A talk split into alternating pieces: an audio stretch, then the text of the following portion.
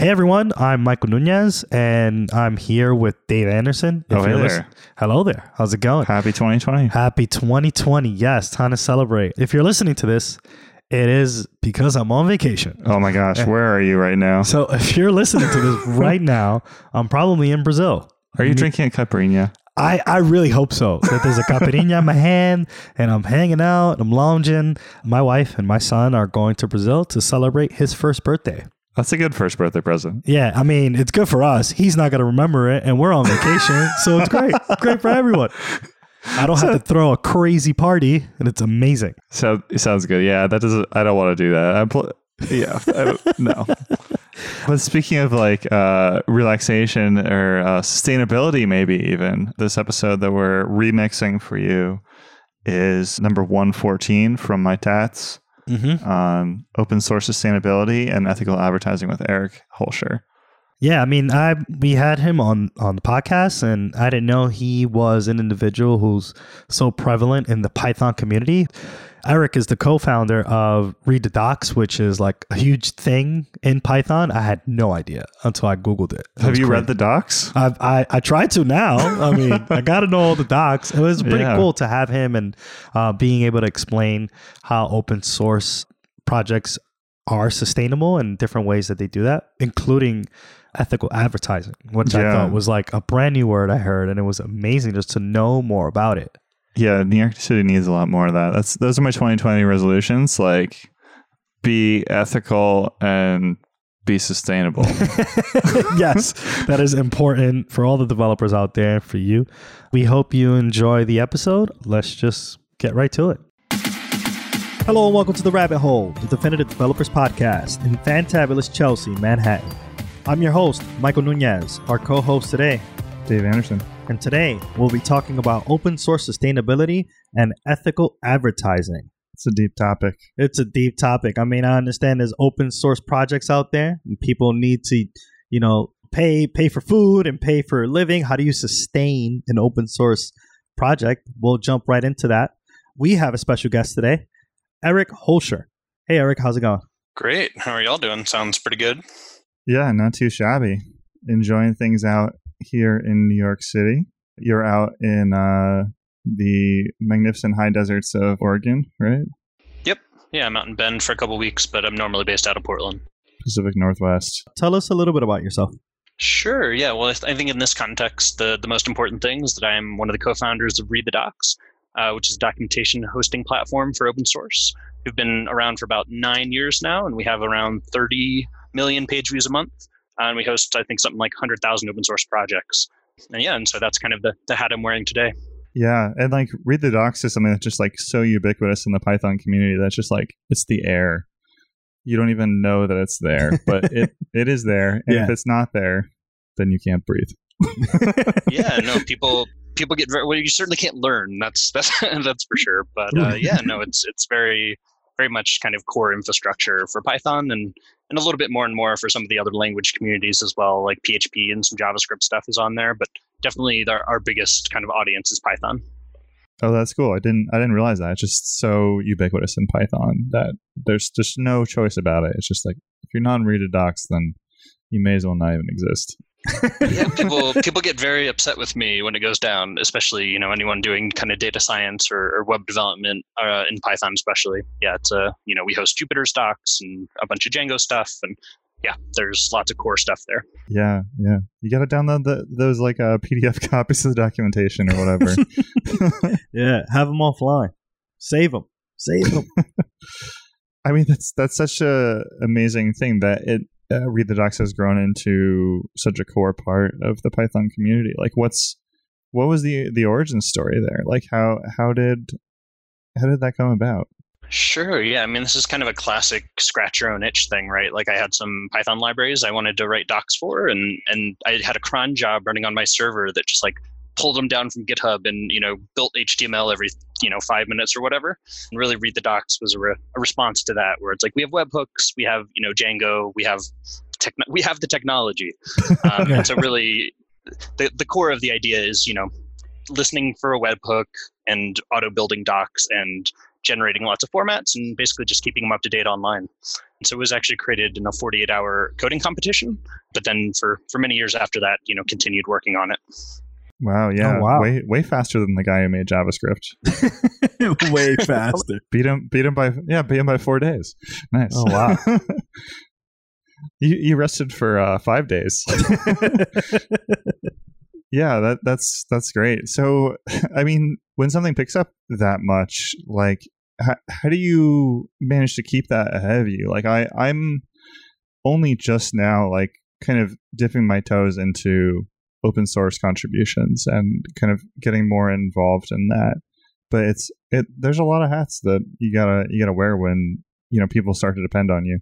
Yeah, and I think that was one of the things that really kind of surprised me is is over the first few years of the project, people started to become more and more dependent, and you know more people would yell at me when I broke something or or the site went down, and that's really kind of how it how it kind of dawned on me over time that that this was something that was really important, and you know I had to start wearing you know set up you know pager duty, and though pager duty Mm. didn't exist at the time probably, but uh, you know w- wearing that that notification thing I mean, it's it's kind of crazy thinking about the idea of slapping a pager on yourself for something that's open source. Like people fight that tooth and nail when they're on on the job not to have that responsibility. Right. Yeah. People are people are doing it, you know, doing it and getting paid and, and still not wanting to. And and I really do think that was a really kind of something that led to me getting burnt out originally kind of doing this work was wearing a pager for free. You know, Mm. especially on the, the Pacific Northwest summers where you have, you know, 12 weekends where it doesn't rain or, or whatever. And, Oh wow. you know, if I had to Yeah. stay home for some of those because I was, you know, working without getting paid, you know, that's a pretty, it's a pretty uh, bad deal. Right, you got to make those count because you got that that Pacific Northwest winter that is the complete opposite of that. so Yeah, and I, I really do think over over time that really cut, starts to wear on you. Know you know like doing something for free and feeling like it's really important, but not really having the resources around you know like especially economically to to support yourself. Right? I'm I'm doing this thing that millions of people use, but I have no no money to Right. show for it. Yeah, yeah, and it's like such a common story too. I I, I remember seeing a, a tweet from the creator of like a, a really popular uh, JavaScript linting library, and he was just talking about how you know he explained to his parents like what he does, and they're like, "Uh, "We have no idea what the heck you're talking about, or like why why you would do something so crazy." Yeah, and it, it still really doesn't make sense when you you explain it to people outside. They're like, "Wait, you're just doing something for free to give away to the world for like no like like what?" yeah, yeah. My girlfriend's into nonprofit, and so she's like, "I get it." It's like, yeah, do that. She's like, it's like it's like you're on the the board of like this whole community, and you're like guiding everything, and it's like, oh yeah, it's making the world a better place. Well, no, I'm I'm also on the board of the Python Software Foundation, so I that's that's one of the many hats that I have. But That's a legit nonprofit relationship. yeah, yeah, we have like millions of dollars and, and all that good stuff that we put back into the community. But yeah, oh, that's and- awesome. and it's definitely a, a common case, right? You have a lot of people doing this work for free, and the mental model that makes sense is, you know, I do work for free, you do work for free, we all benefit. But it's when it really starts to break down, I think, more and more in the modern time when, you know, more people are, are using open source and fewer contributing as a, a percentage. Uh, it becomes harder and harder to sustain that, you know, existing relationship. I think. So recently there was a an update to GitHub. Uh, there's a new feature they put out for supporting open source or su- supporting like specific contributors on GitHub or supporting specific projects on GitHub financially. So this is like rolling out over time, and it's like okay, that's that's pretty cool. But the thing that really floored me was that I recently like pushed out my first package to to PyPI. I pushed up this like little mock helper library and i'm like oh yay i'm, I'm so cool like i i made a library that's that's great but they added this little tag on uh, the github repository where it's like okay your your library has this many dependencies and the dependencies of your library have this many contributors and so it's like oh i'm the sole maintainer of this library except for all of the 30,000 other developers that built everything that went into this Oh, that's awesome. Right? It's definitely a definitely a circle of life kind of moment. You're like, we're all connected. yeah, I felt it. You know, it was like you know Walden or something. Like there's, oh, it's all in the air. the app you put on GitHub was like Baby Simba, and like you were putting it up on Pride Rock, and then everyone else, every single developer was watching you put Baby Simba up into the sky. That's that's Yeah, kind of except- the except- circle of life. Except they were the mountain. Like you know, I and I I did nothing. So Eric, question. So in and the, the, midst of hyenas is your landlord. oh yeah, yeah the hyenas Oh, are they're, they're there. What's your thoughts on like that kind of avenue for contribution? I mean, we've done a lot of like where we started originally was with donations, and I think we got up to about a thousand dollars a month with donations, and and really the takeaway that we had was that we have to build real business value because donations from individuals are never going to be enough to like make something truly sustainable. And I think most of the other examples I've seen in open source of truly sustainable projects have been majority business, you know, business money and Mhm. minority kind of individual money. And I think I'm hoping the GitHub thing is the the first step towards a, a larger kind of corporate sponsorship program. Oh, that's interesting. That's interesting. Yeah, and, and that's really kind of I, I wrote a blog post on this that maybe we can put in the show notes. Let me actually grab the title. But yeah, so basically the, the blog post was called Funding Open Source with Marketing Money. And Mm. really the, the thought there was like we like individuals donation budgets are like in the, measured in the hundreds of dollars a year and marketing budgets at companies are measured in the you know millions of dollars a year. Yeah, and yeah. to really kind of become sustainable in open source we have to be a, you know we have to be targeting these much larger pools of money. You know a lot of traditional open source as well targeted to kind of the engineering tools budget but it similarly uh, marketing budgets are are much larger than engineering tool budgets even.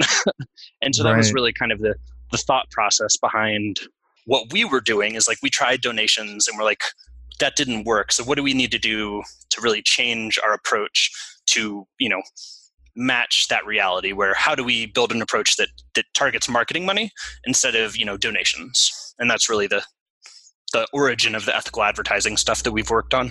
So donations was uh, the first step. We now see that GitHub is supporting the ability to donate right on GitHub.com, and you just said the word or the phrase that people are probably questioning, which is ethical advertising. Give us a little bit about what that is and what that means to readthedocs.org. Sure, right. So, so kind of as I mentioned, uh, we looked at kind of targeting marketing money, and and the traditional way of doing that is with advertising, right? Mhm. In, Mhm. Especially in Read the Docs case, all of our users are open source maintainers who are also working for free, and so charging those people was kind of a non-starter, really. And really, what we needed to do was find a way to extract value from our users, because we have millions of users who, you know, get a lot of value out of Read the Docs, but never are ever going to pay us money. And really that's what we viewed advertising as is a way to kind of extract a, a micro payment of attention from all of our users. Mhm. and when we looked at the advertising landscape we we thought it was really kind of not great. We really didn't want to be tracking our users or do retargeting campaigns and all this kind of traditional you know stuff that's going on in the ad industry Right. Yeah. It's it's kind of wild. Like all of like how deep it actually goes. Like if you if you look at like oh Google, it's, uh, such a great company. It does everything for free, and it's like oh, but how? Like they they know everything about you and, and your dog too. like Oh yeah, I mean, like they they they'll like find you go to a site and you get advertising, and then that advertisement follows you across all your platforms and social media. It's like right. stop following me. Did you buy that DVD yet? Yeah, and there's all sorts of perverse economics around that as well that I we probably don't have time to get into today. But, but look up retargeting and look up how it how it saves advertisers money. And when you hear saves advertisers money, what you really need to hear is cost publishers money. and in that in that model, Read the Docs as a publisher, and so you know, Oh, retargeting is bad for us, and it's also bad for the internet. You get less per impression basically from that. Yep, it's a much deeper topic that, that we don't need to cover today. But but look it up if you're if you're curious. Um, but really, it for us it really came down to respect. I think that's the the real word is we wanted to respect our users, we wanted to respect our advertisers, and we wanted to respect ourselves. You know, we wanted to to continue to be proud of the work we were doing, and we wanted our business model to to kind of show that. And so really, we just did the simplest thing that would work, which was put advertising on the internet without knowing anything about who's viewing it Um, we, we call it kind of newspaper advertising on the internet. We have the equivalent kind of targeting that newspapers had, right? We have your kind of geography. So we know what country you're from from your IP address. And we also know the content you're looking at. So, right, we know if you're looking at, you know, Python documentation, we know that kind of stuff. And so really that's how we do targeting is we say, you know, we know you're in the US and you're looking at a Python ORM. Like you probably want to look at like the Twilio Python API. That's probably the ad that you want. So we can do that without knowing anything about our users, without tracking anyone across the internet. We just know basically we know what content we're serving and we use that to target the ads. Right. It's like a very much tailored to a specific domain. Like you have a, a better like fit with with that. And the beauty of that model is it, it works pretty well for almost all open source because you know open source projects tend to know their users and know that the th- you know an open source maintainer tends to be very similar to the user of that project and know what they want and know what they're interested in and you know so really i think we're in an incredibly targeted industry and, and niche already so we don't we don't need to do anything weird or creepy. We can just show you the stuff that we like and you'll probably like it too. Right. Right. Yeah. I was kind of struck like looking through the user settings page for the advertising like uh, as someone who's like hosting something on read the docs and kind of like kind of going through the whole process where it's like okay you might be this kind of person. You might be an open source developer so you can't uh, pay money or like but maybe you can contribute to our project. You can help us with issues if you don't want to have advertising or you know these are these are many different avenues that you may be in life or things that you may be doing and we understand that. Like we we know who you are and you know these are the ways that you know are available for you to help us. And it's like it's really about an exchange. Like we will we'll happily take your code over your money. And if you're just someone who doesn't want paid advertising this actually we have a, a really cool program that's called community ads where we only do advertising for community projects so open source projects or community conferences. So like you know the python uh, pycon africa or pycon latin america are good examples where we're running ads for those folks. And if you're a, an open source user and you're like, we don't want paid ads on our projects, we let you basically turn off monetization. So you just show ads for community projects. So you're basically just promoting stuff in the community. And that's an option that we give folks that host our docs uh, with us. Because, yeah, we, we really want to make sure we're giving back to the community in, in all the ways that we can. That is really cool. That like respect is like a core value for for us at, at Stride, and so like that that definitely this is my personal true. favorite core value. Oh yeah, it really the one is. that you you that's the one the I shout out the loudest. I think, and I just want to go back to the idea of like respect in terms of like the advertisement. I don't know if you guys have ever dived into. I don't know if uh, if if you guys even have a Facebook, but if you can go into like the buckets that Facebook has you in is extremely creepy and how much that they know about you to to target those advertisements to you based on the things that you have liked and groups and whatnot. It's just like it was like wow, like they know me on a level that and this may not even be true because I grew up as a person and I'm completely different, but like be not have to think about that and like to go to you know read the docs and see an advertisement that will likely resonate with me i think it's much better than like knowing that a company is like hoarding all this information about me and then feeding me these advertisements that or I like, may not even care for. or like knowing your wife is pregnant before you know your wife is and, uh, pregnant or y- she knows she's pregnant yeah, or something no, crazy. Exactly. Like and I think that's really a lot of what we didn't know at the beginning is, is we hadn't seen this approach taken too often. The two big examples in the industry are are very obviously tracking users. And so we really didn't know if it was going to work or not. And so it's been really satisfying to see that, you know, maybe we're losing i mean honestly compared to google we're making money compared to what they would pay us for for our traffic. And part of that's there's a few different reasons for that. But yeah just to see that it's been working and that we've been able to build this model. And and that's really what we're trying to do is is you know raise awareness and you know hey you can have advertising while respecting your users and your advertisers. You know like we're not doing any weird click fraud. We're not doing it you know like like this is just a, a very mutually respectful uh, relationship. This this almost feels like one of those things where you know, like Slack was a seed that kind of grew out of like an MMO where you like milked butterflies and other weird trippy things. Like like where where like this like kind of idea of like ethical advertisement comes out of the seed of like open source, but it, it feels like it, it could actually be like a broader thing that people might want outside of read the docs as a product even and and that was really kind of one of our thoughts is like if if us as people who know the technical and ethical considerations of of tracking and advertising as currently implemented opt into that system then then what luck do like like who else will will kind of stand up against it right? If if the folks who know exactly what's going on when when a bitcoin miner is running in a javascript block from like an ad served on like a cdn or whatever you know an ad network like we know we know how that works. Yeah. we're not the ones who are going to say you know i don't want random javascript from you know advertisers running on my sites like no one else is going to say that. And so you know a lot of it was kind of our approach was we felt somebody has to to kind of prove that this model works and we're obviously the the ones who can do that so Yeah, just visiting a website and then hearing my fans rev up. I'm like, mm, something's fishy going on here. I don't know. Somebody's mining Monero or something. computers getting ready to take off Yeah, like, and I'm just visiting his website. It's like very light. I'm sure that kind of stuff is happening over behind the ads, and the idea that like this approach, uh, as Dave mentioned, the seed that is uh, growing that came from something like open source, where people aren't interested in money but more about interested in building the community.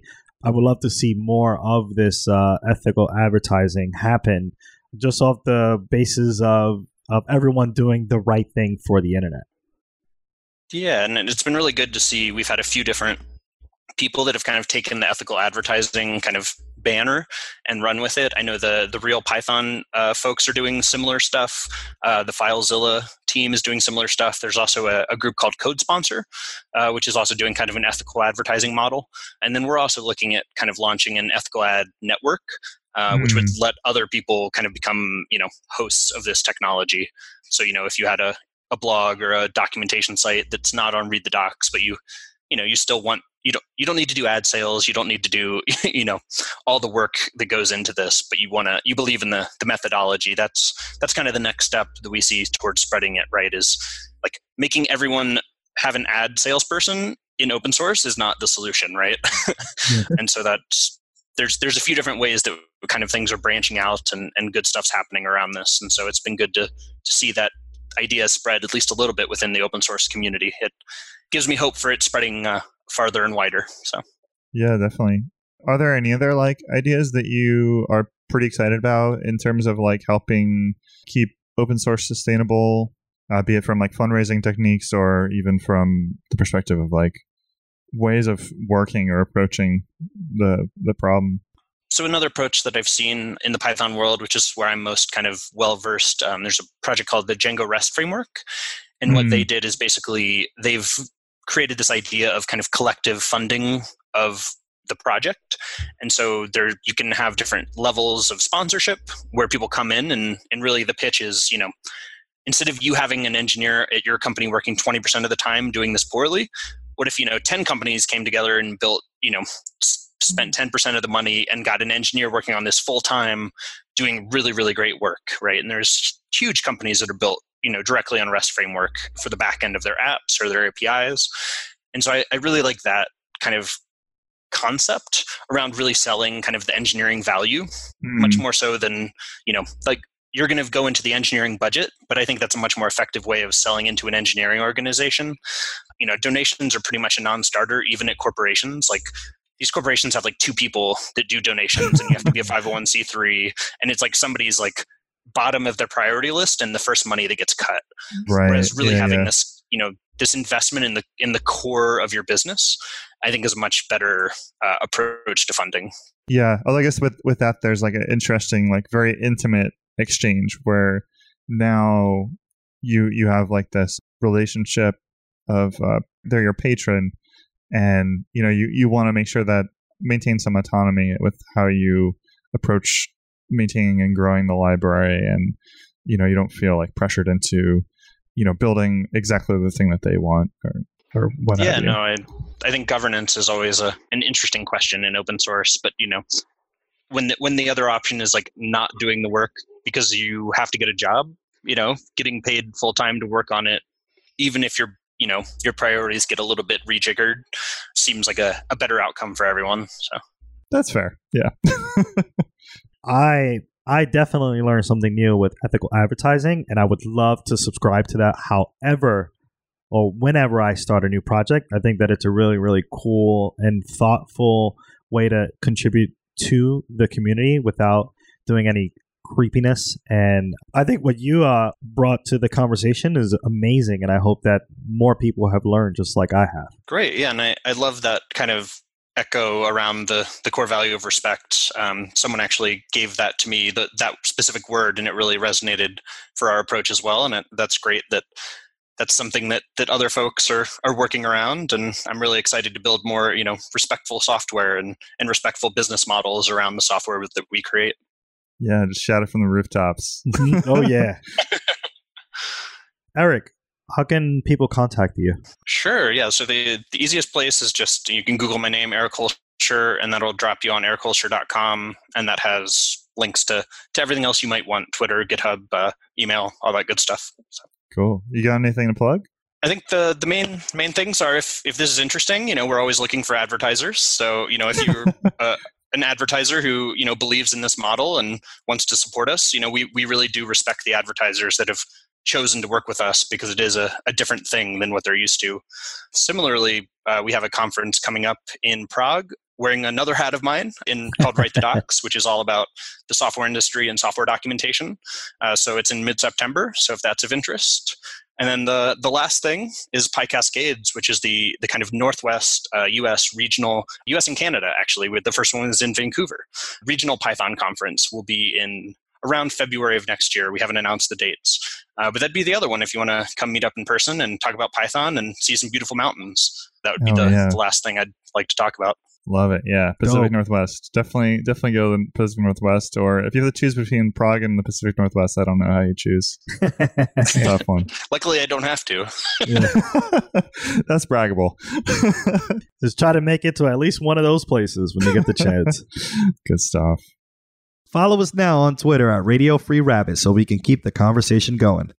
Like what you hear? Give us a five star review and help developers just like you find their way into the rabbit hole. And never miss an episode. Subscribe now, however, you listen to your favorite podcast. On behalf of our producer extraordinaire, William Jeffries, and my amazing co host, Dave Anderson, and me, your host, Michael Nunez, thanks for listening to The Rabbit Hole.